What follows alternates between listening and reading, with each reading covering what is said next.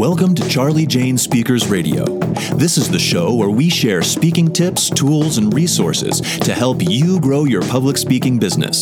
Our goal at Charli Jane is to get you, the speaker, on the platform in front of thousands of people so that you can teach and motivate your audience, enriching and empowering them to lead fulfilling lives. And now, here's your host, Wendy McNeil.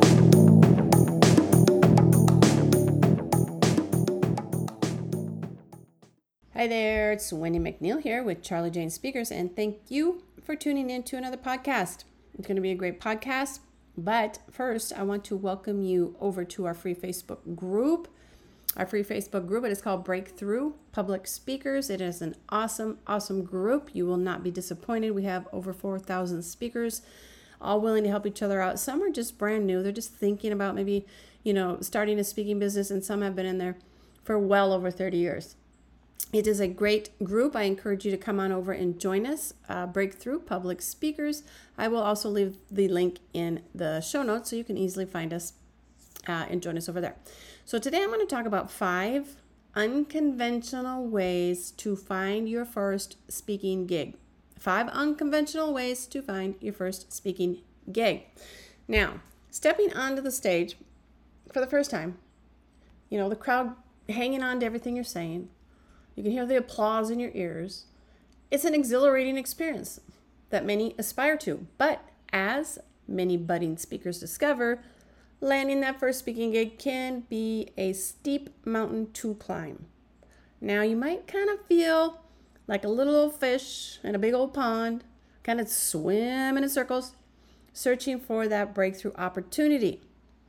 But what if I told you there are some unconventional yet highly effective ways to snag that first gig. Today's podcast, I'm going to talk about we're going to kind of ditch the traditional route and we are going to think outside the box. So, I want you kind of hang in there with me.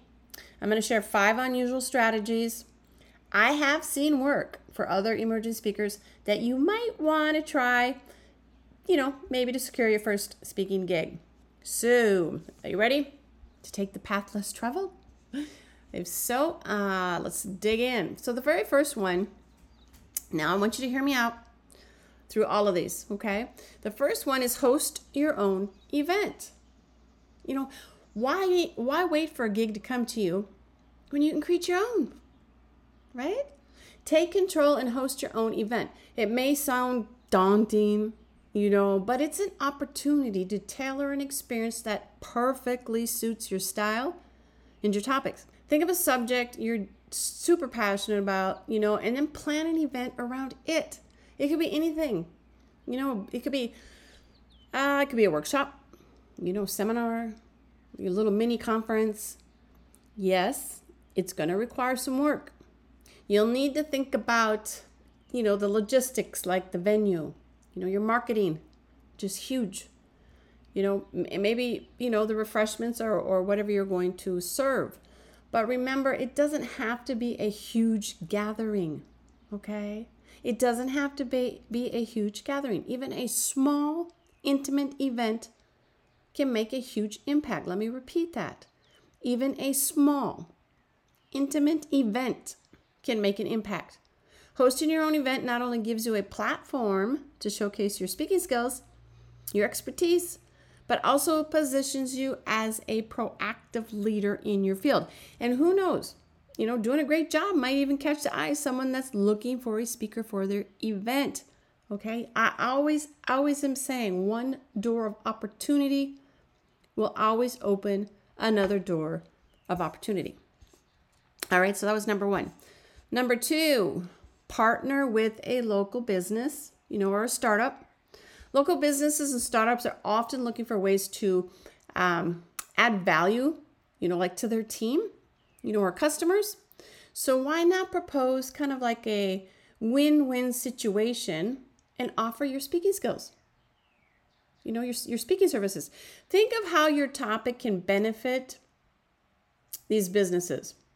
Do you speak about uh, let's see, productivity, uh, mental health, motivation, uh, or perhaps an industry specific knowledge. I want you to align your expertise with their needs. All right. And you've got a compelling pitch. I want you to reach out and I want you to propose a partnership where you provide, uh, you know, a talk or even a workshop. This gives you a platform to share your insights and helps you establish valuable connections within your local business community. Furthermore, it really can lead to more referrals and future engagements, like I mentioned in the first one. One door of opportunity always leads to another door of opportunity. Keep in mind, you're not limited to do these in-person events either. With the, you know, the current um, remote work offering, you know, virtual presentations, you know, this could just be, this could be just as appealing. So uh, it doesn't have to only be in-person event. Number three, I want you to take part in an event as a panelist. A solo speaking gig can be a bit nerve wracking when you're just starting out. So, how about a middle ground? You know, let's talk about event panels. Being a panelist at an event can be a fantastic way to just kind of like, you know, dip your toes into the speaking world. It offers the opportunity to share your insights, engage with others, and build your confidence, all while sharing the spotlight with fellow experts. So, I want you to start by researching events related to your field, you know, your expertise, your interests, and look uh, look out for panel discussions, okay, and reach out to these organizers. Eh, organizers, and I want you to ensure that you pitch yourself effectively, highlighting your unique uh, perspectives and how you can add value to their event. Remember, the goal here the goal here isn't necessarily to immediately land your first speaking gig. It's about gaining experience, right? Building your network and gradually moving into the the solo speaking uh, roles, the solo speaking gigs. That's number three. Number four. Number four is to reach out to podcast hosts Podcasts are booming and becoming a regular part of many people's daily routines.